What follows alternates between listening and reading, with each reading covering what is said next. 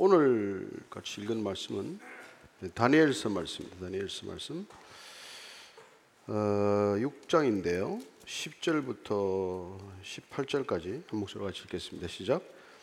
다니엘이 조세 왕의 도장이 찍힌 것을 알고도 자기 집에 돌아가서는 윗방에 올라가 예루살렘으로 향한 창문을 열고 전에 하던 대로 하루 세 번씩 무릎을 꿇고 기도하며 그의 하나님께 감사하였더라. 그 무리들이 모여서 다니엘이 자기 하나님 앞에 기도하며 간구하는 것을 발견하고 예, 그들이 나아가서 왕의 금령에 관하여 왕께 아뢰되 왕이여 왕이 이미 금령의 왕의 도장을 찍어서 이제부터 30일 동안에는 누구든지 왕 외에 어떤 신에게나 사람에게 구하면 사자굴에 던져 넣기로 하지 아니하였나이까 하니 왕이 대답하여 이르되 이 일이 확실하니 메대와 바사에 고치지 못하는 규례니라 하는지라. 그들이 왕 앞에서 말하여 이르되 왕이여 사로잡혀 온 유다 자손 중에 다니엘이 왕과 왕의 도장이 찍힌 금령을 존중하지 아니하고 하루 세 번씩 기도하나이다 하니 왕이 이 말을 듣고 그로 말미암아 심히 근심하여 다니엘을 구원하려고 마음을 쓰며 그를 건져내려고 힘을 다하다가 해가 질 때에 이르렀더라. 그 무리들이 또 모여 왕에게로 나와서 왕께 말하되 왕이여 메대와 바사의 규례를 아시거니와 왕께서 세우신 금령과 법도는 고치지 못할 것이니이다 하니 이에 왕이 명령함에 다니엘을 끌어다가 사자굴에 던져 놓는지라 왕이 다니엘에게 이르되 내가 항상 섬기는 너의 하나님이 너를 구원하시리라 하니라. 이에 돌을 굴려다가 굴러오기를 막음에 왕이 그의 도장과 귀족들의 도장으로 봉하였으니 이는 다니엘에 대한 조치를 고치지 못하게 하려 함이었더라. 왕이 궁에 돌아가서는 밤이 새도록 금식하고 그 앞에 오락을 거치고 잠자기를 마다하니라. 아멘. 하나님 아버지 어, 우리가 오늘 다니엘에 관한 얘기를 읽습니다. 2600년 전 사람이고 그 서울에서 6000km나 떨어진 곳에 일어났던 일인데 오늘 우리가 이 시대 이 자리에서 다니엘의 이 얘기를 읽는 그 목적이 무엇인지 또 다니엘을 통해서 우리는 무엇을 배우게 되는지 지혜와 분별력을 주셔서 깨닫게 하시고 또 깨달음대로 살게 하여 주옵소서.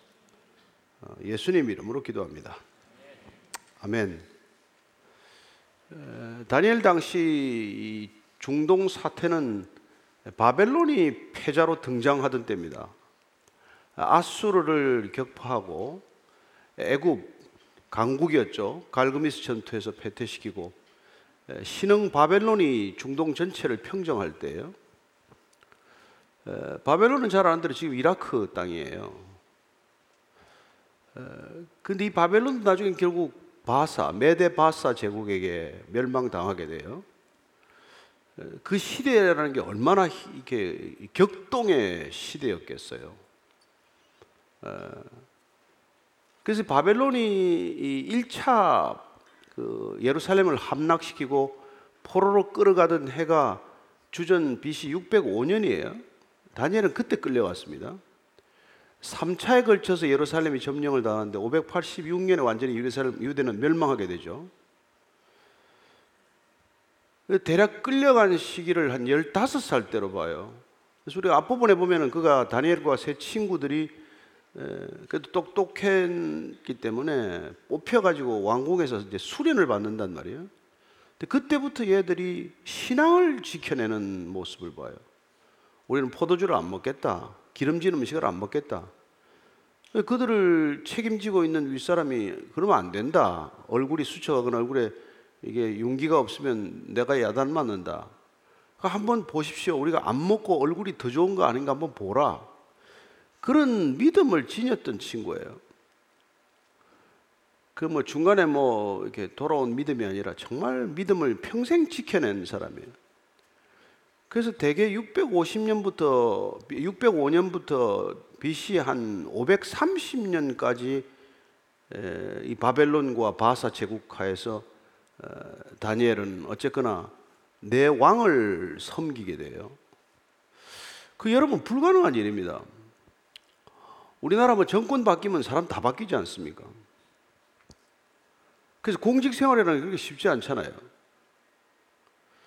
근데 어떻게 살았길래 제국이 바뀌고 아니 바벨론에서 바사로 바뀌고 왕이 바뀌고 느부갓네살 왕에서 고레스 왕, 다리오 왕 왕이 바뀌는데 어떻게 그런 그렇게 계속 그 이방 땅에 포로로 끌려온 주제에 그런 공직 생활을 할 수 있냐는 것이죠. 그래서 우리는 이런 얘기를 읽으면 아주 남다른 얘기로 보게 됩니다. 요셉이라든지 뭐 다니엘 이런 얘기를 읽으면 아주 그냥 먼, 사, 먼 얘기로 듣지만은 성경이 여러분 우리하고 성정이 다른 사람, 우리하고 완전히 다른 사람 얘기를 절대 기록하지 않습니다. 그들을 우리의 성경에 기록한 목적은 믿음의 선진으로 믿음의 선배로 충분히 우리가 살아낼 수 있는 믿음, 우리가 현실 속에서 적응할 수 있는 믿음이기 때문에 기록한 거지 우리하고 상관없어서 기록된 게 아니라는 것입니다. 그래서 이 다니엘이 그렇게 정말 왕이 바뀌는 그런 왕조의 변천 과정에서도 계속 공직을 맡았던 이유. 예. 우리나라에는 그 비슷한 사람이 이제 그 황희정성이 있어요. 그는 생애 일곱 왕이 바뀌는데 다섯 왕 아래에서 공직 생활을 하게 됩니다. 다니엘만큼 오래 하지는 않았어요. 근데 어쨌건 그 당시에 엄청 장수했죠. 한 90세, 91세까지 살았으니까. 나중에 막 그 너무 늙어가지고 본인이 일을 못하겠다고 그냥 그 세종대왕 때는 사표를 열 번 냈어요. 다 반려당했어요. 그래서 제가 이제 일어나서 걸을 기력도 없고 예, 눈이 흐려서 잘 보이지도 않는다 그러면 세종이 재택근무해라. 그래서 재택근무가 그때 처음 시작됐어요. 여러분만 재택하는 게 아니고 근데 그렇게 오래 그런 공직 생활을 하는 이유가 뭔지 우리가 이게 궁금하지 않습니까? 무슨 변절을 자주 해서 그런 게 아니에요. 지킬 바를 끝까지 지키는데 그런 인정을 받아요. 그런데 그게 보면은 이 변함없는 어떤 일관성 때문에 그렇다는 걸 알게 됩니다. 여러분, 독실한 무신론자도 존경받습니다. 아시죠? 독실한 무신론자도 존경받아요. 왜 그런지 아십니까? 세상의 기준보다 높은 기준을 살아가는 일관성 때문에 그래요. 독실한 기독교인도 비난받습니다. 왜 그런지 아십니까? 종교적으로 독실할지 모르겠는데 삶의 자세를 보면은 일관성이 결여되어 있을 때는 비난받아요. 그래서 오늘 우리가 이 다니엘의 삶을 통해서 독실한 신앙인인데 그가 일관되게 지켰던 게 무엇이길래 다른 기준을 가지고 다 살아가는 세상 사람들이 그 기준을 적어도 존중하고 그 기준을 인정하고 그 기준의 사람을 이렇게 존귀하게 여겼냐 이 말이죠. 여러분 이 비밀을 우리가 놓치면 신앙 헛일입니다, 여러분. 이 사람이 주일 성수를 했겠어요? 뭐 성경 공부를 했겠습니까? 물론 토라는 자주 보았겠죠.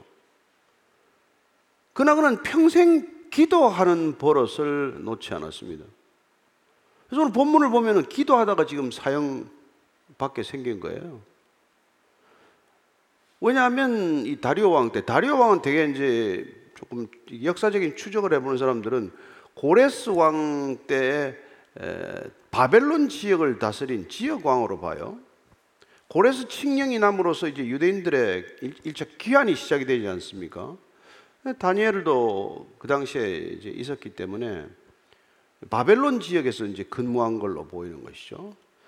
근데 어쨌건 그 당시에 120개 정도 지방 행정 구역을 나눠서 지방 장관들이 쭉 다스리고 있는데 그 사람들을 총괄하는 총리를 세 사람 세웠다가 이 다리오 왕이 가만 보고를 들어보니까 다니엘만큼 정확하고 명민한 사람이 없으니까 아예 세 명씩 총리 둘 게 아니구나. 다니엘 한 사람만 총리로 삼아야 되겠다. 그렇게 결정을 하는 바람에 이제 다니엘을 제거하고자 하는 세력들이 뭉친 거죠. 이러다가 다니엘한테 우리 다 죽게 생겼다. 그래서 밤에 이제 한밤에 모여서 모의를 하고 이제 이들이 이제 그걸 했겠죠. 그래서 기껏 생각해낸 게 이제 기도 못하게 하는 반 기도법을 만든 거예요. 왜냐하면 다른 걸로는 도저히 봐도 뭐 아무리 신상 털기를 해도 나오는 게 없으니까 여러분 내왕 밑에서 정도 공직을 하려면은 뭐, 뭐 먼지 하나라도 틀리면 못합니다. 여러분 이 세상이 어떤 세상입니까? 그러니까 터럭만큼도 흠이 없어야 지금 그게 그렇게 되는 건데 아무리 뒤져봐야 뭐 잘못이 없으니까 이 사람 딱 하나 신앙을 문제 삼지 않고서는 길이 없는 거 이 사람 내쫓을 길이 없어요. 그래서 가만 보니까 이 사람이 오전, 낮, 오후에 반드시 기도를 하는데 그게 예루살렘을 향하여 창문을 열어놓고 자기 집에서 윗방에 올라가서 기도를 하는 거예요. 그래서 기도하는 거를 저걸 잡아야 되겠다. 그래서 이제 다리오 왕에게 입법 법안을 하나 만들어 가지고 올라간 거예요. 왕 이외에 다른 사람에게 무릎을 꿇고 뭘 구하면 이 반역이나 마찬가지다. 당신의 왕권을 광하기 위해서는 이걸 금해야 된다. 왕이 뻥하게 있다가 당한 거예요. 이게 단 한 사람 다니엘을 겨냥한 입법이라는 걸 모르고 그냥 덜렁 사인을 한 거죠. 그랬다가 이제 이렇게 다니엘이 사자굴에 던져지게 된 거란 말이에요. 뭐 결론은 잘 아는 대로 에, 왕이 결국은 구해주게 됩니다. 왜냐하면 사자굴에 던져도 죽지도 않아요. 그런데 다니엘의 세 친구는 이전에 느부갓네살 왕 때 또 풀무불에 던져져서 또 죽을 뻔했는데 또 셋이 살아 나왔어요. 그 얘기가 우리가 한번 이 배경을 볼 필요가 있습니다. 그래서 다니엘서 3장 17절 18절을 보면은 이렇게 되어 있어요. 같이 읽을까요? 왕이여 우리가 섬기는 하나님이 계시다면 우리를 맹렬히 타는 불무불 가운데서 너희 건져내시겠고 왕의 손에서도 건져내시리다. 그렇게 하지 아니하실지라도 왕이여 우리가 왕의 신들을 섬기지도 아니하고 왕이 세우신 금신상에게 절하지도 아니할 줄을 아옵소서. 왕한테 이런 소리 하면 뭐 그 자리에서 목이 달아날 판이죠. 금신상에 절하라는데 우리는 우상숭배 안 한다. 우리는 하나님께만 절한다. 그래서 뭐 평소보다 더 뜨겁게 한 불무불에 던져졌지만은 느부갓네살 왕이 보니까 세 사람 던졌는데 넷이서 불화 가운데 돌아다니다가 살아 나온단 말이에요. 그러고 나서 너무 놀래가지고 느부갓네살이 깜짝 놀라서 한 얘기가 28절 말씀이에요. 시작. 느부갓네살이 말하여 이르되 사드락과 메삭과 아벤느고의 하나님을 찬송할지로다. 그가 그의 천사를 보내사 자기를 의뢰하고 그들의 몸을 바쳐 왕의 명령을 거역하고 하나님 밖에는 다른 신을 섬기지 아니하며 그에게 절하지 아니한 종들을 구원하였다. 왕이고 뭐고 간에 우리는 하나님 이외에는 다른 어떤 것에도 절하지 않겠다는 그 굳건한 믿음, 일관된 믿음, 흔들리지 않는 믿음, 불변의 믿음을 가진 사람들을 구원했다. 이게 느부갓네살 왕 하나님을 모르는 사람이 하나님 믿는 사람을 향한 평가란 말이에요. 저 사람이 왜 잘 되는 거야? 왜 죽을 뻔한 고비를 저렇게 넘기는 거야? 왜 저 사람 저렇게 어려운 고비를 잘 넘어가? 변함없는 하나님을 믿는 사람의 변함없는 성품 때문에 그렇구나. 이게 여러분 그리스도인들이 평가받는 이유란 말이에요. 변함없는 하나님을 우리가 변함없이 믿기 때문에 변함없는 불변의 성품이 되어야 된단 말이에요. 세상은 변덕스러워요. 그러나 믿음을 가졌다는 건 변덕스럽지 않다는 것입니다. 한번 뜻을 정하고 뜻을 세우면 변함이 없어야 돼.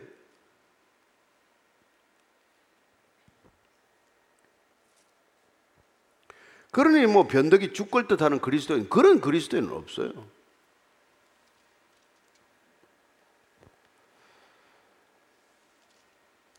그리고 여러분 보십시오. 이제 이렇게 이, 게다 모르, 왕들 간에 소문이 안 나겠어요? 역사라는 건 다 기록이 다 있는데. 그래서 다리오 왕은 후회를 막급이죠. 후회 막급이에요. 자기가 자, 자칫 잘못 서명한 것 때문에 지금 다니엘이 죽게 생겼기 때문에 다니엘에게 할 수 없이 그를 사자굴에 던져놓지만 밤에 잠을 못, 밤새 잠을 못 자요. 식사도 못하고, 예. 아무것도 못하고 밤에 꼴딱 세우고 나가봤더니 다니엘을 부르니까 살아있으니까 나와오라 그래가지고는 다니엘을 무고한 사람들을 다 사자굴에 이제 넣어버렸다. 그 얘기인데 우리는 뭐 이런 얘기 들으면 설화나 신화 듣는 얘기처럼 생각할지 모르겠지만 여러분 이런 얘기들은 오늘날에도 도처에서 지금 이렇게 간증으로 전해지는 얘기예요. 우리 조금만 관심을 가지면 무슬림권에서 힌두권에서 정말 순교 직전에 살아난 얘기 뭐 별의별 얘기들이 많아요. 뭐 그런 얘기 끝도 없어요.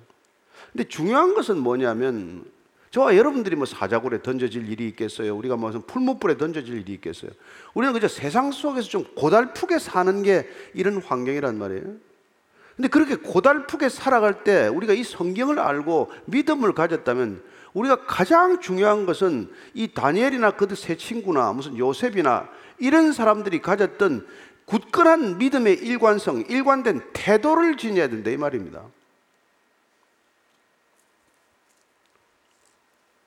그 일관된 태도 때문에 엄청 손해를 보게 돼 있어요.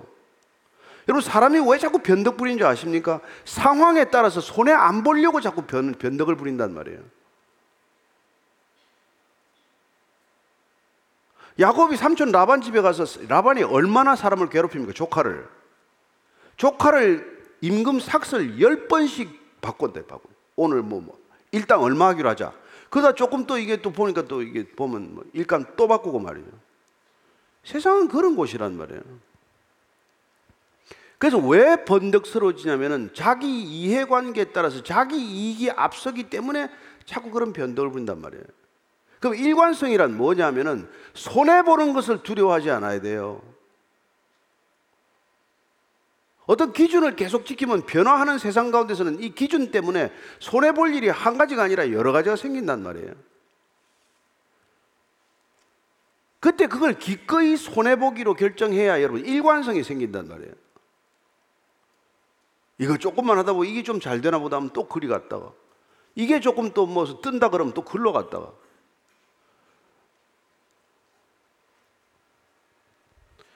그래서 Good to Great이라는 책을 쓴 사람 얘기에 따르면 여러분 good 뭐 company 많아요. 그러나 great company 위대한 기업들은 변덕스럽지 않아요. 본질적인 가치 하나만 계속 추구하는 거란 말이에요.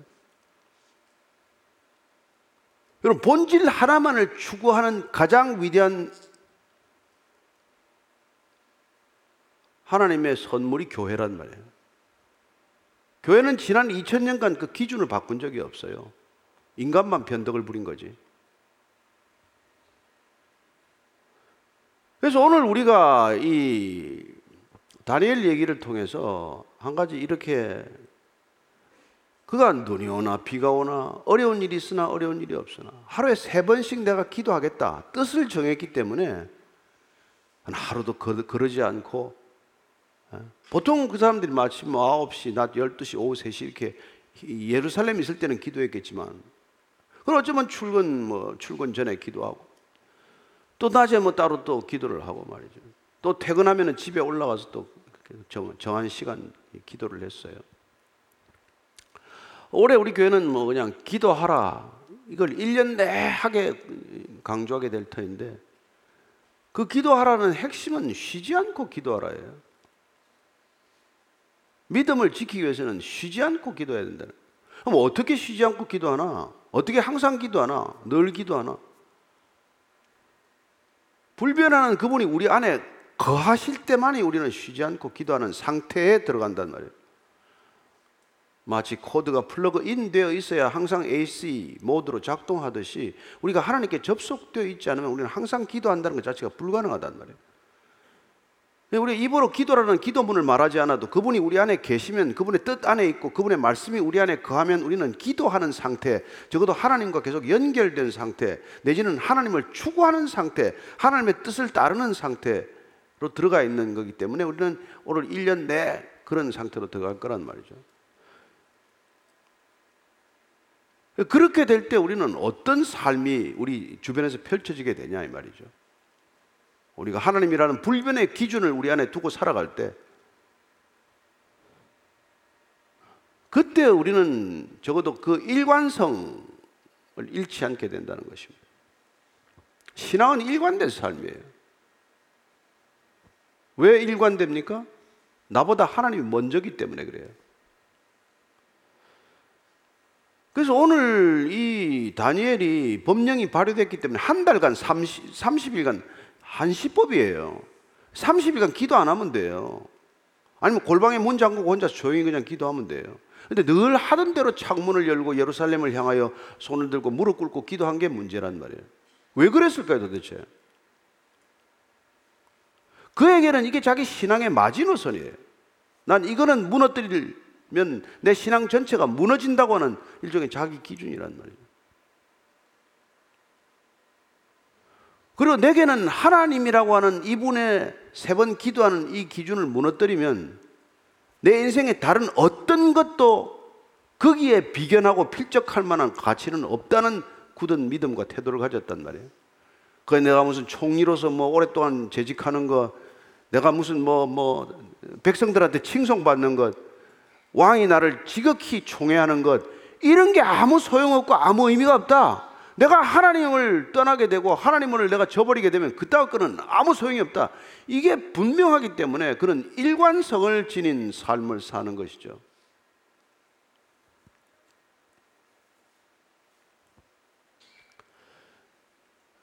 그게 첫 번째 우리가 다니엘이나 요셉이나 이런 사람들 신앙의 거인들을 통해서 우리가 배우게 되는 거란 말이에요. 그럼에도 불구하고 그 일관성을 가지고 분명한 기준을 가지고 있음에도 같이 살아가는 동시대 사람들과 다투거나 싸우지 않아요. 부딪히지 않는다고 이거 이상하지 않아요? 그런 기준을 가지면 되게 부딪히잖아요. 왜 그렇게 부딪힐 수밖에 없는 기준을 가지고 살면서도 그 사람들과 같이 화합할 수 있냐 이 말이죠. 그 여러분 예수께서 우리에게 오셔서 십자가의 복음이 뭡니까? 우리를 화평케 하는 직분자로 만들기 위해서 그분이 대속한 거 아니에요? 그분의 대속이 무슨 의미가 있는데 우리는 그런 화평케 하는 자, 피스메이커로서의 직분이 주어졌냔 말이죠. 그분이 대속한 죄는 어떤 죄입니까? 자기 중심성이라고 하는 죄란 말이에요. 그걸 십자가에 못 박았더니 누구와도 화평케 하는 자가 되는 거예요. 신앙은 독선적이 아닙니다. 진리가 독선적이 아니에요. 진리는 생명이라고 하는 분명한 기준, 사랑이라고 하는 분명한 기준, 빛이라고 하는 분명한 기준이지. 그 기준은 모든 기준들, 하위 기준들을 포괄하는 상위적 기준이란 말이에요. 그 제대로 바른 신앙을 가진 사람은 다른 사람을 이렇게, 이렇게 여러분 내치지 않아요. 우리가 논어 편에 논어의 무슨 공자 공자의 논어 자로 편에 보면은 예, 군자는 화이부동하고 소인은 동의불화한다 그런 말이 있어요. 군자란 건 쉽게 말하면 유덕한 사람, 덕이 있는 사람이에요. 사람들로부터 존경받는 그런 어떤 영향력이 있는 사람을 말하죠. 그런 사람들의 삶의 특징을 가만 지켜보면은 화이부동이라고 말합니다. 절대로 다른 사람들하고 꼭 같지 않아요. 분명히 다른데, 근데 그 분명히 다른 삶의 기준을 가지고 있음에도 불구하고 다른 사람들과 불화하지 않는단 말이에요. 그 여러분 그리스도인의 삶을 지칭하는 적절한 단어예요. 그러나 소인배들은 동의 불화한다고 그래요. 맨날 같은 거 생각하고 같은 거 먹고 같은 행동하고 같은 기준을 가지고 살면서 맨날 싸워. 뭐 정치판을 봐도 그렇고 무슨 뭐 사업을 봐도 그렇고 다 그렇지 않습니까? 맨날 싸우는 게 뭐 때문에 싸워요? 같은 짓을 하면서 같은 생각을 하고 같은 걸 먹고 하면서도 매일 싸운단 말이에요. 그래서 뭐 왕이 바뀌어도 또 그 사람을 쓰고 말이죠. 그만 나 좀 일하게 나 좀 퇴직시켜 달라 그래도 또 계속 불러서 일 시키고 무엇 때문에 그런 일이 일어나냔 말이에요. 저는 여러분들이 정말 이 복잡한 세상을 살아가면서 복잡하지 않은 그렇게 심플한 기준을 안 가지면은 이 복잡한 세상에서 여러분들 살아날 길이 없습니다. 옛날에 박찬숙이라는 농구 선수가 있었는데 그 농구 선수가 물론 키도 컸지만은 탁월한 선수였어요. 감독들이 분석을 해서 절대로 몸이 빠르지 않아. 마크 하기가 너무 쉬운 사람이에요. 근데 박찬숙이를 마크를 잘 못해. 왜냐하면 이 사람이 한 템포 느려요. 그래서 마크는 막 이렇게 하는데 박찬숙이 이렇게 하면 빠지고 저렇게 하면 빠지고 재밌잖아요. 저는 여러분들이 이렇게 너무 빨리 변하는 세상에서 변화의 템포를 따라가려고 해서는 안 됩니다. 뭐, 여러분 세상은 이 많은 변화를 만들어낸 이유가 뭔지 아십니까? 돈이에요, 돈. 내연 기관 다 없애고 전기차로 다 만들어야 새로운 경제가 형성이 되는 거예요. 또, 또 새로운 뭐 돈 보따리를 또 만드는 것이죠. 여러분 정치인들이나 뭐 이 사람들이 왜 이런 이런 이런 변동을 만드는지 아세요? 세계 경제 변동을 경제를 출렁이게 만들면서 평생 돈 버는 사람들이에요. 그리고 그 변화하는 세상의 변화의 본질이 뭐고 그 변화의 목적이 무엇인지를 분명히 알면 우리는 뭐 그런 변화에 놀랄 것도 없고 그렇게 뭐 따라갈 것도 없어요. 아, 저 변화의 궁극적인 목적이 뭐라는 걸 알고 꿰뚫어 보고 저는 올해 여러분들이 정말 뭐 말할 수 없이 어렵겠죠. 70개 이상 국가에서 선거가 일어나고 뭐 대만 선거 결과도 보니까 뭐 반중 또 인사가 또 당선됐는데 뭐 좀 시끄럽겠어요. 북한에서는 뭐 연일 뭐 그냥 뭐 도발급 저렇게 퍼부어대고 이제 뭐 언제라도 전쟁 날 수 있다고 지금 미국에서는 얘기를 하고 있고 저는 이렇게 여러분들이 불안하고 변동이 많고 부적 불확정성이 큰 이 시대를 살아가면서 여러분들 기도하지 않고서는 여러분들 일관성된 삶을 지켜낼 수가 없다는 걸 먼저 기억하셔야 합니다. 하루에 뜻을 정하고 세 번 하든 여러분 시간을 정하고 기도하는 것은 늘 기도하는 사람만이 할 수 있어요. 항상 기도하고 쉬지 않고 기도하는 사람만이 뜻을 정하고 정해진 시간, 정해진 장소에서 기도할 수 있습니다. 그는 아내를 사랑하고 결혼한 사람만이 정시에 퇴근해서 집으로 가는 것과 마찬가지예요. 옛날에 직장 사닐 때 보면 맨날 퇴근 때 되면 야 한 잔 하러 가자. 뭐 맨날 집에는 가면 뭐하니? 그런 애들은 관계가 안 좋아. 그 뭐 오래 가정이 갈 리가 없어. 그러나 자기 가족을 사랑하고 하면은 퇴근하면 집으로 바로 가는 거죠. 별일 없으면. 그러니까 무슨 일을 제쳐두고라도 하나님께 먼저 달려가는 사람은 항상 하나님을 사랑하고 있기 때문에 또 다른 시간을 내는 게 하나도 부담스럽지 않고 오히려 기쁨의 시간이 되는 거란 말이에요.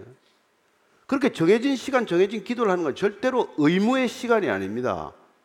자원하는 기쁨의 시간이기 때문에 그걸 하는 거란 말이에요. 그래서 오늘 다 같이 우리가 그런 기도의 자리에 앉지 않으면은 우리는 이런 변하는 세상 가운데서 불변하는 기준을 지켜낼 수가 없다는 것과 그렇게 이렇게 변덕이 죽고 뜻하는 인간 관계 속에서 화이부동하는 삶을 산다는 건 불가능하다는 거예요.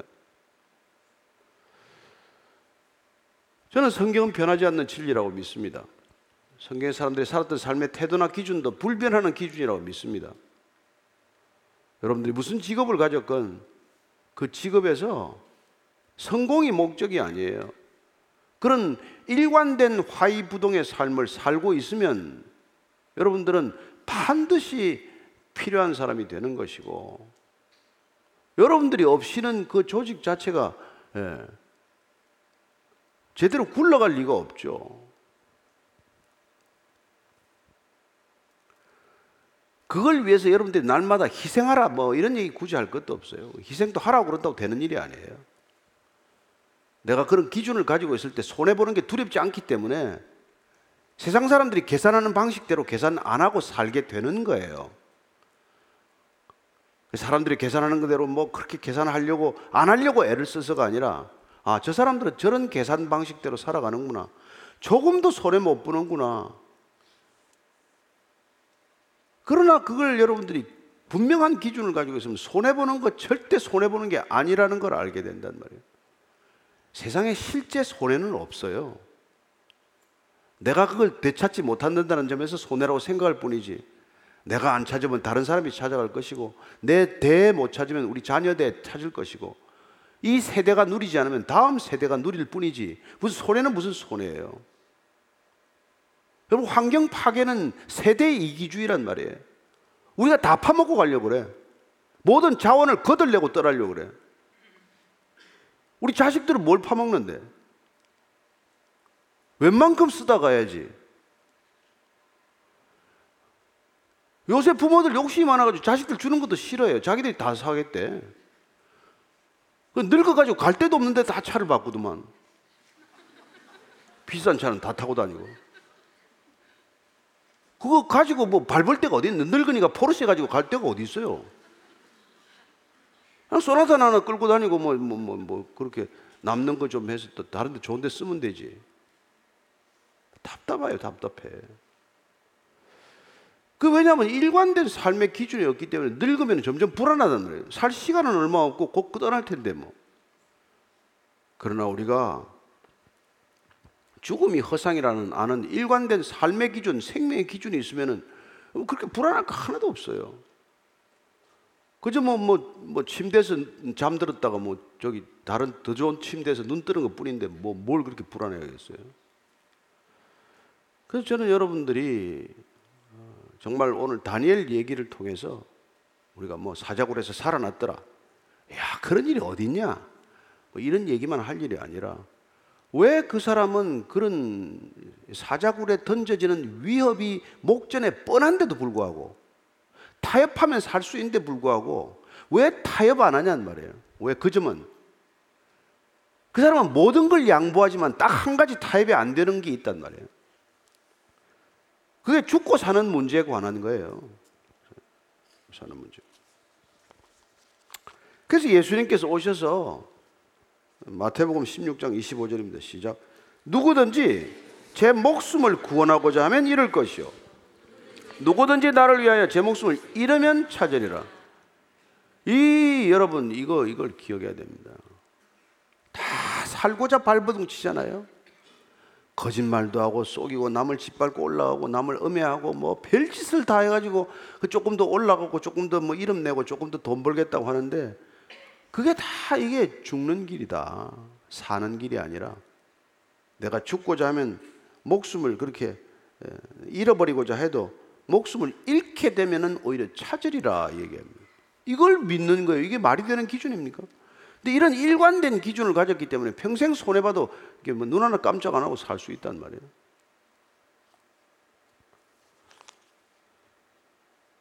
그래서 여러분 100m 단거리 경주하는 사람하고 여러분 2km 뛰는 뭐 중거리하고 42km 뭐 뛰는 마라톤하고 뛰는 속도나 기준이 다르잖아요.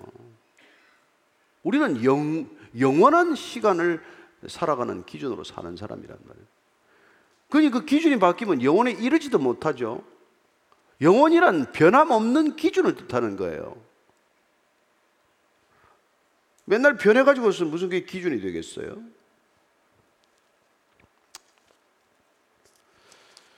그래서 영원히 그 사람이 가진 그 기준 때문에 그는 영원한 생명으로 들어간다. 그게 다니엘의 끝이에요. 12장 3절입니다. 시작. 지혜 있는 자는 궁창의 빛과 같이 빛날 것이요. 많은 사람을 옳은 대로 돌아오게 한 자는 별과 같이 영원토록 빛나리라. 영원토록 빛나리라. 그렇습니다. 그가 변함없는 일관된 화이부동의 삶을 살았더니 그의 삶은 별처럼 예, 그 빛이 쓰러지지 않는 영원한 존재가 된다는 뜻이란 말이죠. 그러면 여러분들 사람들 얘기 이렇게 헷갈리지 않아요? 좀 권세 있는 사람, 영향력 있다고 하는 사람, 뭐 잘난 사람, 힘 있는 사람 그런 소리 얘기한다고 여러분들 뭐 그냥 오락가락 하지 않는단 말이죠. 그래서 사도행전 보면은 여러분 베드로와 요한이 얼마나 겁이 많았어요. 여종이 말이지, 너, 너 예수 제자지. 무슨 소리 하냐고 막 펄쩍 뛰고 저주하고 부인했던 사람 아니에요? 근데 이 사람이 그 불변하는 기준을 확인하고 나서 그 삶이 딱 붙들리니까 예. 요한 저, 저 사도행전 4장 19절입니다. 시작. 베드로와 요한이 대답하여 이르되 하나님 앞에서 너희의 말을 듣는 것이 하나님의 말씀을 듣는 것보다 옳은가 판단하라. 옳은가 판단하라. 이런 담대한 얘기를 발, 얘기할 수 있는 사람들은 내가 당신 얘기를 듣는 게 옳은가? 하나님 얘기를 듣는 게 옳은가 한번 생각해 봐라. 인생 전체 맥락에서 좀 제발 좀 생각해 봐라. 여러분 나치 치하에 열심히 일한 공무원들이 나중에 재판 전범 재판에 가서 한 얘기가 뭔지 압니까? 우리는 정부가 시키는 대로 성실하게 일을 다 했을 뿐이다. 가스실에 보내는 것도 정부가 하라 그래서 했고 역사 앞에서 변명이 됩니까, 여러분? 부지런한 것만이 여러분 능사가 아니잖아요. 이 일이 반인륜적 범죄인가 아닌가를 생각하지 않았기 때문에 히틀러의 명령에 충실했지만은 여러분 그 명령은 따르면 안 되는 명령이었잖아요. 내가 죽더라도 그 명령에서는 거부했어야 옳은 거 아닙니까? 아무도 그러지 않았단 말이에요. 그래서 여러분 그냥 손해보고 살기로 결정하는 게 일관성이 생기는 지름길이에요. 여러분 여기 여기 지금 이득 보려고 이거 신앙생활 하는 사람은 이건 그 첫 단추가 잘못 깨인 거예요. 평생 손해봐도 그 손해를 뛰어넘는 하나님의 보상이 있다. 영원한 응답이나 보응이 있다. 이거를 믿고 사는 거란 말이에요.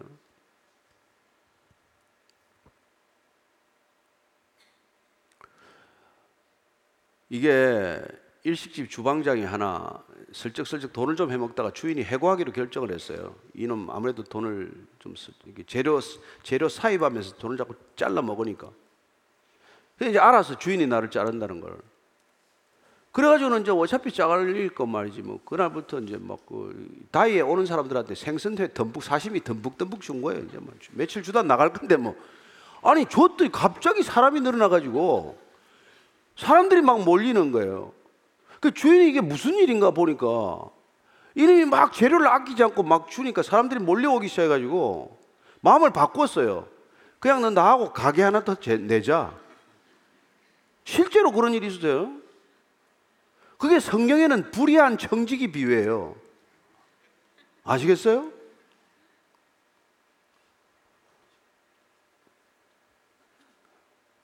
일관되게 손해를 보면 사람들이 걱정을 해요. 야, 저 집 망한다. 저래가지고 장사가 되겠나? 그래야 장사가 됩니다. 아십니까? 잘 되는 식당의 특징은 저렇게 퍼주다가 망할 텐데 하고 손님이 걱정하면 잘 되는 식당이 되는 거예요. 우리 인생이 그런 걱정을 받아야 된대 말이에요. 왕이 걱정을 시작해서 다니엘에 대한 걱정을. 저는 여러분들이 직장에서 일하다가 사장이 여러분들의 건강을 걱정하는 일이 생기게 되기를 축원합니다. 저를 일하다가 죽을 텐데 그래 한번 일 좀 해보세요. 알고 보니까 예수 믿는다네. 그 사장이 전도가 됐다네. 그 사장이 막 그냥 그냥 보너스를 다 나눠줬다네. 이런 일이 좀 있어야 되지 않겠어요? 살만한 세상 만드는 게 여러분 무슨 재주가 있어서 살만한 세상을 만들어? 여러분들이 죽도록 일하는 거 말고.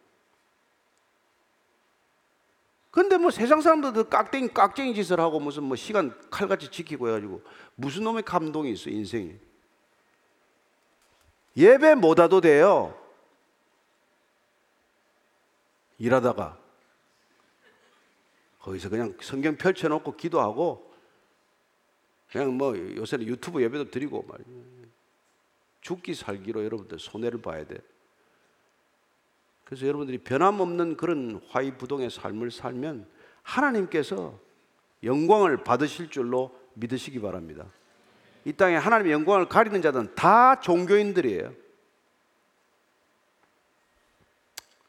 그래서 여러분들이 나나기도 한번 한 생각 있으면 저 인간도 제발 지 설교한 대로 좀 살게 해주세요. 그러면 돼요. 그러면 돼요. 다른 길이 없어요. 설교하는 건 얼마나 쉬워요. 뭐 열심히 사시오. 그러나 실제로 살아오면 얼마나 힘들어요. 죽을 것 같죠. 근데 죽을 것 같은 고비를 계속 넘어가는 거예요.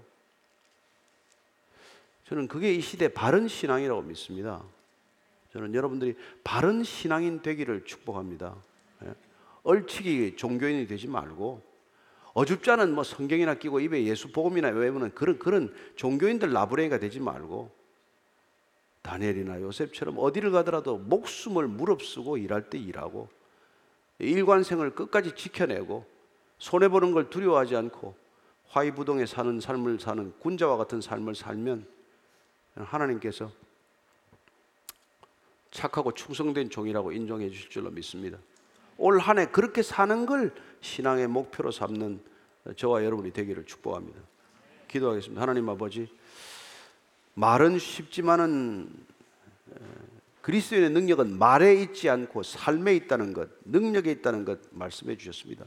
하나님 뜻을 정하고 뜻을 세웠으면은 그 뜻을 변치 않기 위하여 목숨을 걸게 하시고 그 목숨 아까워하지 않고 죽음을 두려워하지 않고 오히려 죽겠다고 결정하면 사는 길이 열린다는 주님의 말씀대로 오늘 죽자고 결심했더니 사라지는 일을 경험하는 다음 세대가 되게 하여 주옵시고 진정한 그리스도인들 되게 하여 주옵소서. 예수님 이름으로 기도합니다. 아멘.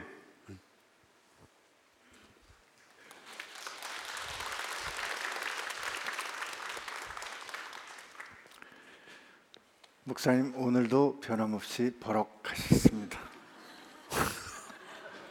그래요?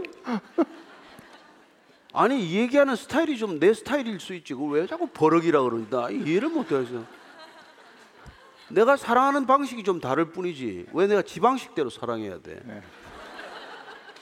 저한테 뭐라 그러시는 나는 뭐- 뭐 변함이 없으십니다. 사랑해요. 이러면 닭살 돋아요. 아 그냥 내가 네 좋아. 뭐 그럼 됐지. 뭘 뭐 각자 아니- 각자 이거 매너나 네. 태도나 이런 걸 존중하자고. 네, 저도 변함없이 뭐 또 이렇게.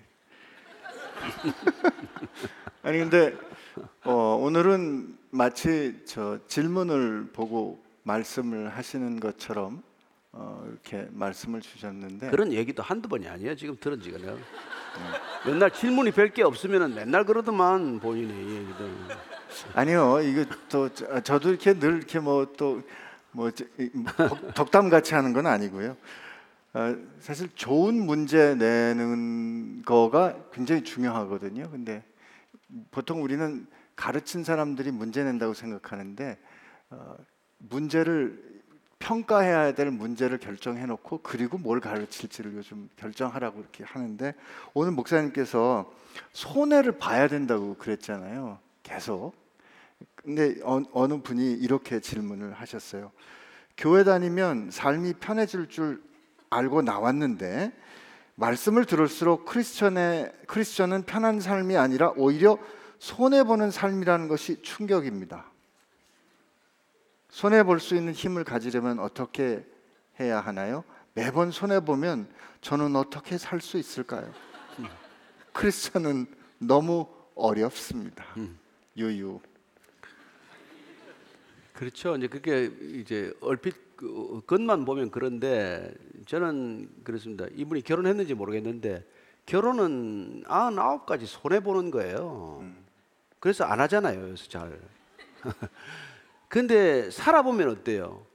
그 손해보다도 더 큰 보상, 기쁨, 생명, 뭐이 환희 이런 걸 경험하거든요. 네. 그래서 단 한 가지 그 생명이 태어나고 그 생명을 위해서 내가 기꺼이 헌신할 수 있다는 것, 이만한 고통을 뛰어넘는 보상이 있다는 걸 경험할 때 우리는 그게 하나도 두렵거나 하나도 뭐 아깝거나 그렇지 않거든요.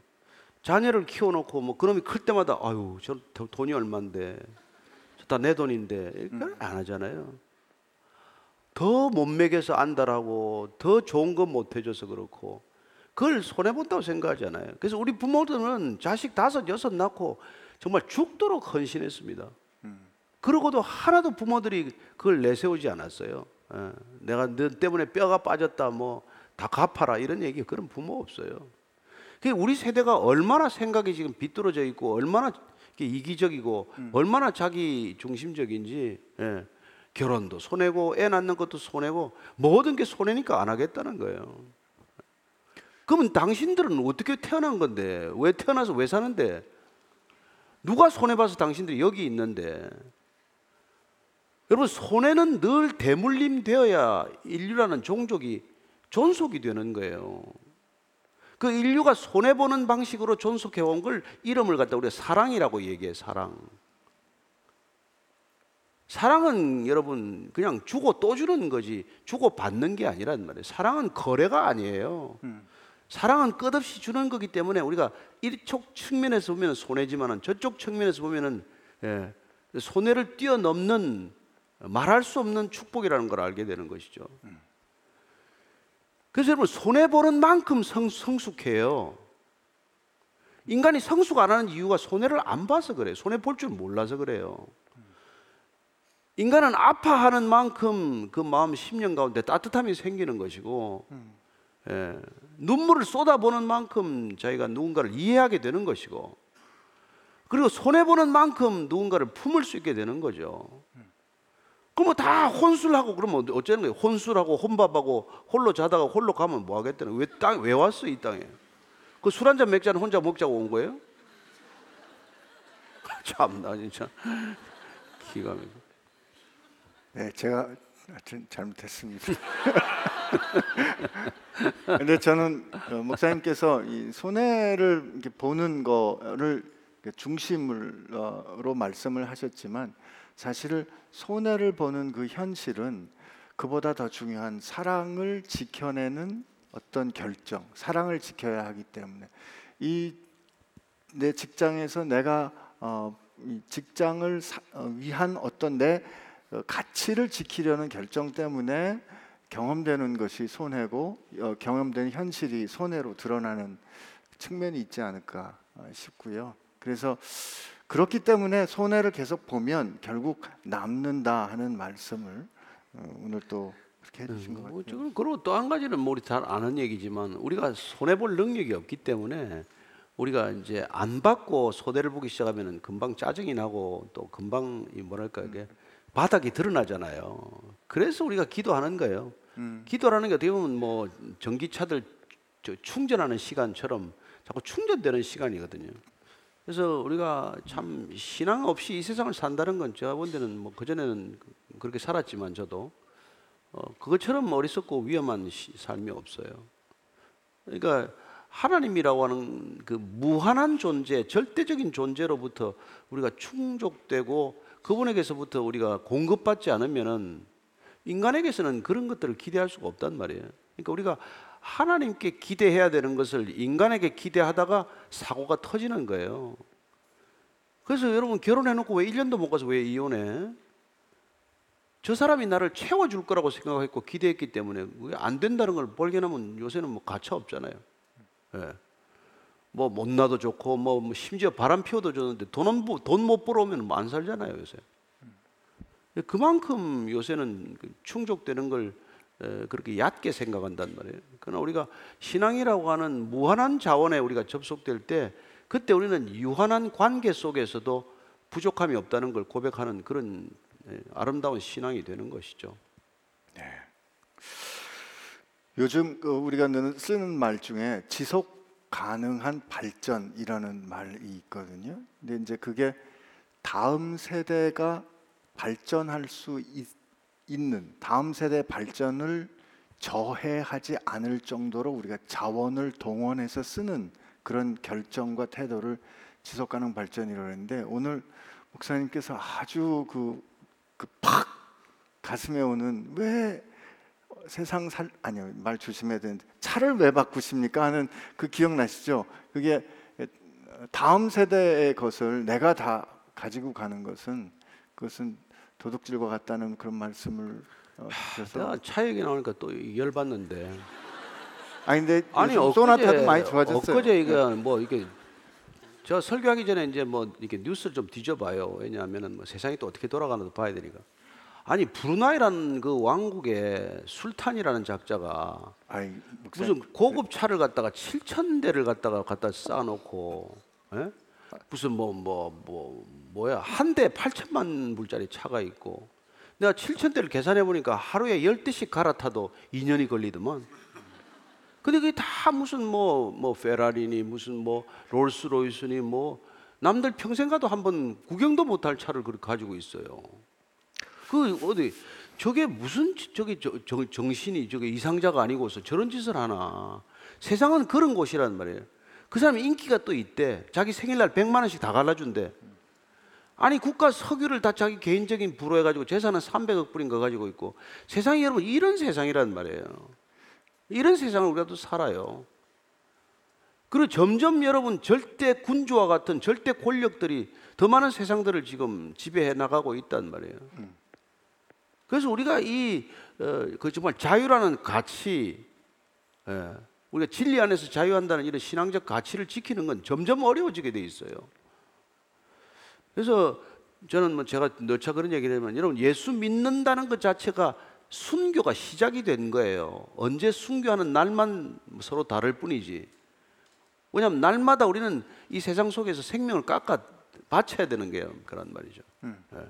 다만 우리는 영원한 생명을 이미 에, 가지고 있기 때문에 이 육신의 생명, 보이는 생명을 깎아내는 걸 두려워하거나 아까워하지 않기 때문에 이렇게 이상하게 사는 존재가 된 거죠.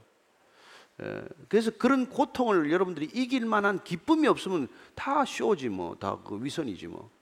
근데 그게 있으면 우리는 이 세상을 그렇게 여행자처럼 기쁘게 살다 가는 거예요. 어차피 여러분들은 여기 주인이 아닙니다. 다 여행자 나그네란 말이에요. 나그네는 짐을 많이 가지면 어리석은 거예요. 가방이 크면 가방을 줄이고 어, 단촐한 삶을 가지고 그냥 심플하게 살다가 하는 거죠. 우리 어, 그리스도인이 되는 어, 순교의 삶이 시작된 것이다라고 말씀을 하신 그걸 들으면서 그 순교하다는 그 마르터덤이라는 그 영어 단어가 원래 마르뚜레오라는 증언하다라는 거에서 온, 온 거거든요. 그러니까 순교란 자기가 어떤 믿음을 가졌는지를 돌이킬 수 없이 생명을 내주어 증언하는 것이기 때문에 우리가 예수 믿는 사람이 되는 것은 그리스도를 증언하는 증인의 삶을 사는 거라면 우리 모두가 다 그런 순교의 삶을 사는 것이다라고 말씀할 수 있을 것 같습니다. 목사님 요즘 기도에 관해서 우리 쭉 말씀 나누고 있는데 기도를 하면서 겪는 어려움에 대한 질문입니다. 기도를 하면 자꾸 연관된 생각들이 꼬리를 달고 잡념처럼 들어와 기도 시간이 길어져 지치기도 하고 자꾸 늘어나는 시간 때문에 기도가 부담스럽게 여겨지기도 합니다. 기도를 그렇게 어, 생각하면 안 된다고 자신을 자꾸 세뇌시키지만 쉽지 않네요. 기도문을 쓴 것을 읽으면 안 될까요? 어, 아유, 목사님 생각을 꼭 듣고 싶습니다. 예, 좋은 기도문을 읽는 것 좋은 방법이에요. 음. 그럼 성경에 기도문이 많습니다. 성경에 기도문 읽어도 되고 어, 또 하나 그렇게 이제 좀 우리가 자꾸 생각을 따라 곁가지를 치지 않도록 기도 리스트를 만들어서 읽는 것도 좋아요. 음. 예, 어떤 분들은 뭐 한 뭐 100명씩, 200명씩 놓고 기도하는 사람이 있거든요. 어떤 목사님은 5천 명까지 이름을 불러가며 기도했대요. 한 두 시간 동안. 이제 그런 거는 뭐 얼마인지 뭐 조- 좋은 태도죠. 예, 내가 올해 전도할 사람 이름 놓고 계속 부르는 사람이 있어요. 저희 교회 성도한 사람도 1년 동안 전도할 목표에 이 연초에 정해요. 그러면 전도될 때까지 계속 하면서 한 사람씩 한 사람씩 체크해 가면서 예, 그런 기도도 있고 지치지 않는 기도를 위해서 하나님께서 주신 선물이 방언 기도예요. 방언 기도는 내 안에 있는 말할 수 없는 탄식으로 그분이 기도하고 나는 무슨 기도를 하는지 잘 모르지만 어쨌든 그런 기도를 통해서 또 기쁨에 이르도록 하는 하나님의 방법이 있어요. 에, 중요한 것은 우리가 말씀에 근거한 기도를 어, 한다는 것이고 그래서 에, 기도하기 전에 말씀을 좀 읽고 그 말씀을 붙들고 기도하면 말씀이 주는 그 기도의 줄거리를 따라서 기도하기 때문에 훨씬 정리가 되고 훨씬 그날 기도가 풍성해지는 것이죠. 에, 그런 어, 기도 훈련할 수 있는 거죠. 예. 그리고 사실 우리 높은 사람한테 나가서 어, 얘기할 때 뭘 어떻게 얘기해야지 다 정리해 가지고 가기도 하는데 세상에서 제일 높은 분 하나님 앞에 나가는데 그냥 생각 없이 이렇게 그건 아닌 것 같아요. 그리고 기도 응답에 대해서 우리가 헷갈리는 이유는 기도해놓고 우리가 잊어버려서 그렇거든요. 그래서 내가 무슨 기도를 했는지 기도문 써놓는 거 그건 아주 저도 좋은 태도라고 믿습니다. 내가 응답 받은 거 확인할 수 있는 아주 좋은 방법 중 하나고요. 또 이 질문은 이미 말씀 중에 답을 하셨습니다. 어, 경무부서에서 회사 생활 중입니다. 주님은 내가 나를 사랑하면 내 양을 치라 하셨고 저도 주님을 사랑하니 구역장을 하고 싶지만 다 같이 주말 출근을 하는데 혼자 교회, 교회 모임 있, 어, 있기도 좀 그렇고요. 회사를 그만둘 수도 없고 하나님이 저를 여기로 보내신 뜻도 있을 텐데 세상 속에서 민폐 안 끼치는 크리스찬으로 살면서 주님의 양을 치는 것이 병행할 수 있는 것일까요? 목사님은 기자 시절에 어떻게 하셨나요? 저는 이제 이분들이나 저나 이제 그 당시에 혼란스러운 건 양을 치라면 양을 돌보라 또 이렇게 식구들 돌보라는 게 교회라는 어떤 제도권 교회 속에서의 관계를 자꾸 이제 우리가 뭐 그래서 무슨 교회가 주는 직분을 잘 감당하는 게 이제 목양의 거라는데 그건 전혀 다르다는 걸 우리가 점점 알게 되는 것이죠. 그래서 우리가 사실은 하나님께서 우리가 보낸 직업의 일선이나 직업의 현장에서 만나는 사람들 그 사람들 우리한테 맡겼기 때문에 예수님께서 나중에 베드로에게 이게 미션을 부여할 때 내가 띠띠워서 내가 원치 않는 곳으로 데려가겠다고 하는 것은 어떻게 보면은 뭐 순교를 위한 자리로 데려가는 거거든요. 여러분 이 안에서 순교 잘 안 됩니다. 우리끼리는 다 뭐다 신앙이 비슷비슷하고 고만고만한 사람끼리 모여가지고 순교란 건 불신자들 틈에 가서 독실한 불신자들 틈에서 독실한 그리스도인이 살아가는 삶의 방식이 순교란 말이에요. 그게 양을 친다는 것은 여러분 그런 데 가서 신앙을 증언하고 사는 거예요. 그래서 그 사람들과 관계를 돈독하게 하기 위해서 일도 더 열심히 하는 거고 그 사람들하고 식사하기 싫어도 식사하는 거고 때로는 뭐 술 안 먹고도 앉아가지고 뭐 그 술 넋두리도 들어주고 이런 거죠. 그래서 그 술 취하면 저 사람이 무슨 생각을 하고 있나 그런 것도 알아놓으면 나중에 다 도움이 되는 얘기예요. 아, 저 사람의 고민은 뭔가? 저 사람 뭘 가지고 저렇게 씨름하고 있나? 이런 것들 다 아는 중요한 자리가 된단 말이에요. 그래서 목양의 자리가 여러분들 꼭 여기서 예배 드려야 무슨 되는 거고 구역 식구들끼리 앉아서 성경 통독해야 그게 꼭 목양은 아니에요. 음. 그게 중요한 여기서 중요한 공급원인 것은 사실이지만 실제로 우리가 에너지가 채워지면 가서 달려야 되는 거란 말이에요. 여러분 비행기가 계류장에 있기 위해서 그게 기름을 채웁니까? 날아가기 위해서 기름 채우고 예, 배가 무슨 항구에 정박하기 위해서 앵커링 하는 게 있는 거 아니잖아요. 항구로 나가기 위해서 밖으로 바다 밖으로 나가기 위해서 배가 존재하는 것처럼 그리스도인들은 늘 우리가 있는 이 교회 공동체를 떠나서 어딘가에서 목양을 위한 하나님의 계획이 있다는 것을 발견해 내는 거란 말이에요. 그래서 여러분들이 다 텐트 메이커죠. 그렇지 않습니까? 어쩌면 그 원리를 이렇게 좀 설명해 주시고 의미를 확인해 주셨는데 그러니까 이분한테 그러니까 제가 그 말씀에 힘입어서 답을 드리면 교회에서 꼭 무슨 장 안 하셔도 된다 이 뜻입니다. 네. 그 직장에서 자기가 만나는 사람들을 내가 교회 목장에서 목자 하듯이 그분들을 돌보면 아마 하나님께서 더 기뻐하는 목회로 봐주실 수 있지 않을까. 저도 사실 우리 성도들한테 수- 뭐 수차 부탁한 게 그거예요. 여기 통독반 모임들이 많이 있지 않습니까? 네. 뭐 있는데 100한 60개 되나 는데 여기에서만 통독반 하지 마십시오. 해외에 있는 친구들하고도 한 두세 명 모여서 통독반 만들고 아 그리고 뭐 어디 군대 가 있는 친구 있으면은 뭐 그거라도 좀뭐 해서 하고 또 다른 교회 이렇게 다니는 분들 성경을 안 읽고 있으면은 그분들이 그 교회를 섬길 때 잘 섬길 수 있도록 도와주는 게 성경 읽는 거다. 성경의 말씀으로 채워지는 거니까 그 사람을 말씀으로 채워주는 게 당신으로서는 그게 중요한 사역이 될 수도 있다. 그렇게 얘기하는 거죠. 그래서 꼭 이 안에서 공동체 안에 신앙이 전부인 것처럼 그렇게 편협된 우리 에, 신앙의 폭이 좁아서는 안 된다는 것입니다. 우리 여기 보면은 뭐 말씀 아침에 뭐 뜨는 거 가지고 뭐 전 세계 뭐 200명, 300명 보내는 분도 계시잖아요. 한 시간씩 계속 1대1로 보내시는 이유의 목적이 뭐예요? 예. 그분들에게 그렇게 1년, 2년 전했더니 드디어 반응이 오고 그 드디어 교회를 나가고 드디어 예수님 만나는 일이 생긴단 말이에요. 여기 있으면 통독반만 하나 잘하고 있으면 되죠. 충실하게 뭐 그 임무 잘하는 거지만은 그게 여러분 우리 신앙의 전부가 아니란 말이에요.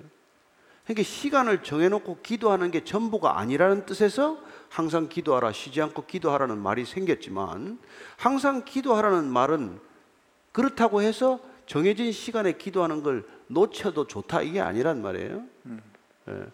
그러니까 우리의 세계는 교구라고 할지라도 우리에게 주어진 작은 구역 모임이나 이런 것들을 소중히 여기고 근데 여기에 갇혀서도 또 되는 게 아니란 말이죠. 그래서 늘 신앙은 어떤 균형을 찾는 어, 그런 영적인 노력이죠. 그 목사님 말씀하신 그 메시지, 우- 좋은 메시지, 우리 교회 좋은 메시지를 어, 수백 명에게 이렇게 나, 그 나누시는 분 얘기를 제가 들으면서 아 하고 아차 싶었던 게 그 200명, 300명 되는 리스트를 한꺼번에 단체방으로 묶어가지고 한 번에 날리면 한 번에 날릴 수 있거든요. 근데 이분들이 1대1로 메시지를 전달받는 그게 어, 전달하는 게 다르기 때문에 그 200분, 300분에게 다 한 사람 앞에 한 1대1로 메시지를 보낸대요. 훨씬 시간 오래 걸리고 비효율적이고 손해 보는 일인 거죠. 그렇지만 저는 그것이 복음을 더 복음답게 전하려는 노력이 아닌가. 그게 가치를 지키는 것이 아닌가 하는 지혜 같은 생각이 지금 듭니다. 사실 우리가 뭐 카톡 단체방 때문에 머리가 아프잖아요. 안 보잖아요. 다행히 요새 편집 기능이 있어서 다 읽음 한번 누르면 끝나버리더만. 그게 더 안 보게 돼.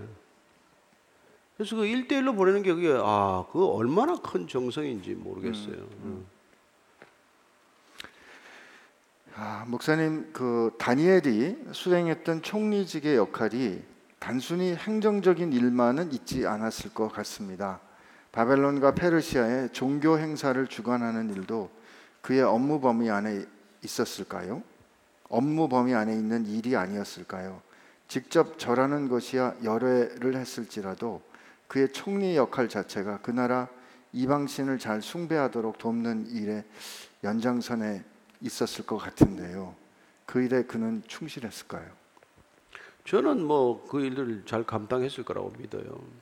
원래 그 다니엘과 세 친구들이 와서 처음 받는 교육이 이름까지 바꿔가면서 그 바벨론의 종교적 모든 제의를 몸에 익히는 거거든요. 네. 그러니까 그런 것들을 어, 나름대로 충분히 다 배웠을 것이고 그런 것들에 소홀함이 없었기 때문에 점점 더 큰 중책을 맡게 되었을 거라고 저는 믿습니다. 그런 것들이 본인이 에, 어떻게 보면은 자기가 가진 이 야훼 신앙, 이스라엘에서 가졌던 그 조상들의 신앙과 어떻게 제가 잘 이렇게 에, 접목을 했는지는 뭐 정확히 우리가 제가 알 수는 없지만 그러나 그런 고통스러운 시간들이 날마다 있었기 때문에 그는 뭐 그 기도의 자리를 끝까지 지켰다고 저는 보는 거죠. 그래서 그 기도의 자리에서 그가 얻었던 담대함 때문에 어떻게 보면 그런 담대함이 그 사람들을 충분히 설득했을 수도 있을 것이죠. 네. 그래서 보면 저 사람은 다르다. 아, 우리한테 대한 반감이나 불충이나 교만함이 없이도 예, 그 신앙이 충분히 지켜졌기 때문에 그는 그렇게 계속해서 공직을 맡은 거죠. 목사님 저는 한편 생각하면 요즘 우리 어, 정치 행태를 할때 어, 대통령이 내각을 모아서 어떤 데이터에 근거해서 그거를 놓고 토론을 하고 정책을 결정하는 것처럼 그 당시 당대 왕들이 왕의 꿈을 해석하고 왕의 꿈의 의미를 살펴보는 것이 그들이 보면 매우 그 현실적인 정치 행위고 그 다- 다니엘이 그것을 여호와 하나님의 이름으로 해석하는 것은 저는 이게 그냥 꼭 종교적인 행위였을까 하는 뭐 생각이 들긴 하거든요. 어쩌면 어, 그 당대에 그가 살아냈던 매우 어, 현실적인 그 정치 참여가 아니었을까. 그러나 그가 누가 내가 누구인지를 잘 지켜내는 그런 것은 아니었나 하는 또 그런 질문도 좀 어, 그런 생각이 들기도 합니다. 어쩌면 우리 그 종교와 이, 이 일상생활을 너무 이렇게 구별해 보는 그런 어떤 근대 생각을 가지고 이, 이, 이런 일들을 좀 보는 게 아닌가 싶기도 하고요. 어, 마지막 질문을 간단하게 그냥 짧은 질문이지만 매우 심각한 질문입니다. 그대로 읽겠습니다.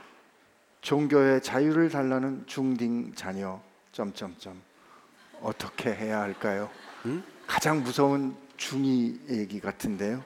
종교의 자유를 달라는 중딩 중딩이라고 썼어요. 중학교 자녀 어떻게 하면 자유를 저- 달라. 네, 중학교 자녀가 종교의 달라는 자유를 달라고 하는데 종교의 자유를 줘야죠. 종교의 자유 줘야죠. 근데 복음이 종교가 아니라는 걸 납득시키는 건 부모의 삶이죠. 그 종교 가지고 해결이 안 된다는 걸 그 아이가 깨닫도록 하는 게 부모의 신앙이죠. 신앙의 능력이죠.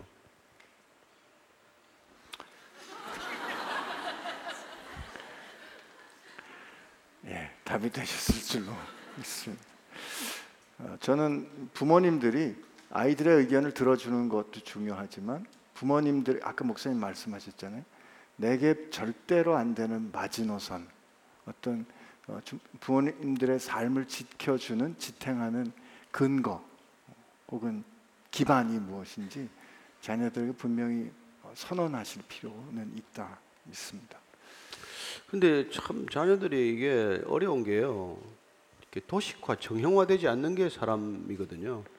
에, 뭐 저는 애들 많이 키워보지 않았지만 전혀 상반되어서 나무랄수록 반항하는 애가 있고 나무라면 어느 선에서 이렇게 꺾이는 애들이 있어요. 그러니까 억지로 밀어붙이면 가출해 버리거나 그냥 극단적인 선택을 하는 애들이 있단 말이에요. 그러니까 우리가 성경에 보면은 누가복음에 나오는 그 집에 있는 아들과 가출한 아들이 있잖아요. 그 아버지가 가출한 애들은 아들은 가출을 할 만하기 때문에 가출 시킨 거예요. 예, 그 억지로 집에 붙들어 놓으면 집에 불지를 놈이니까 내보낸 거란 말이에요. 그렇잖아요. 그러니까 기질대로 하는 거예요. 그러니까 오랫동안 방황하는 애들이 있고 또 일찍 철드는 애들도 있고 그 시간을 누가 결정하겠어요. 그러니까 그런 면에서 종교의 자유가 아니라 우리가 에, 그 아이를 통제하지 않고자 하는, 통제하지 않고자 하는 사랑의 본질을 부모가 늘 지킬 필요가 있다 이 말이죠. 아멘. 질문하고 물을 자유 전 허락해 주셨으면 좋겠고요. 신앙의 질문에 대해서 부, 부모가 꼭 답 다 안 해도 된다고 생각합니다. 그러나 질문하고 안전하게 물을 수 있는 안전하게 도전할 수 있는 하나님 답하실 수 있다고 믿고요. 어, 그런 부- 어, 이렇게 되면 또 하나님 그리고 저는 이 시대가 아마 부모님들 좀 고통스럽지만 해야 될 일이 뭐냐면 이른바 과학주의라는 이름의 종교 때문에 우리가 가지고 있는 이 신앙이 본질적인 이제 위협을 받고 있다고 생각을 하는데 사실 과학자들 중에서 마지막 한계에 부딪히면은 에, 이제 돌아오거든요. 그런 또 과학자들도 많고 또 과학이 결국 신을 인정하다고 하더라도 우리가 지금 만나는 이런 인격적인 신하고는 개념이 다른 이 종교적 태도가 있어요. 그래서 그들은 신은 인정을 하지만은 그것은 마치 에, 빅뱅을 일으키는 그 존재 원인 자체는 해명이 안 된다는 측면에서의 신적 존재를 인정하는 것이지 우리가 이렇게 이렇게 뭐 기도하고 교제하고 사랑하고 하는 이런 인격 신은 또 잘 모르기 때문에 그런 신을 우리가 에, 이렇게 살아내면서 그들에게 어떻게 살아계신 인격적인 하나님을 그들이 만날 수 있도록 돕느냐 하는 건 전적으로 우리의 신앙적 삶에 달려 있다는 것입니다. 아멘. 오늘 기도하고 여기서 마치겠습니다. 네. 음.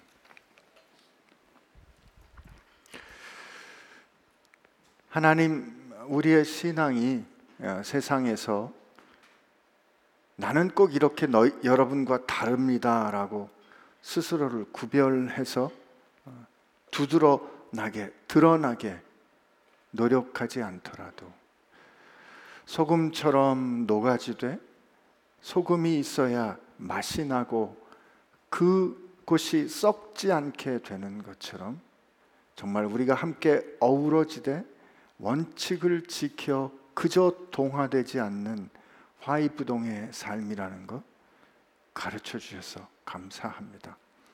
하나님 바벨론과 세상 가운데 살되 하나님의 백성으로서의 인티그리티를 그 삶을 살아냈던 그 다니엘의 고상함과 그 치열함이 이 2024년을 살아가는 우리 삶의 고상함과 치열함 그리고 향기 되게 하여 주옵시고 하나님 우리가 그렇게 될 수 있도록 지혜 주시어서 말씀을 들어 깨닫게 하여 주옵시고 기도할 때 우리 능력의 근원 대신 하나님께 플러그인 되어 하나님이 주시는 능력으로 세상을 너끈히 이기는 사람들 되게 하여 주옵소서.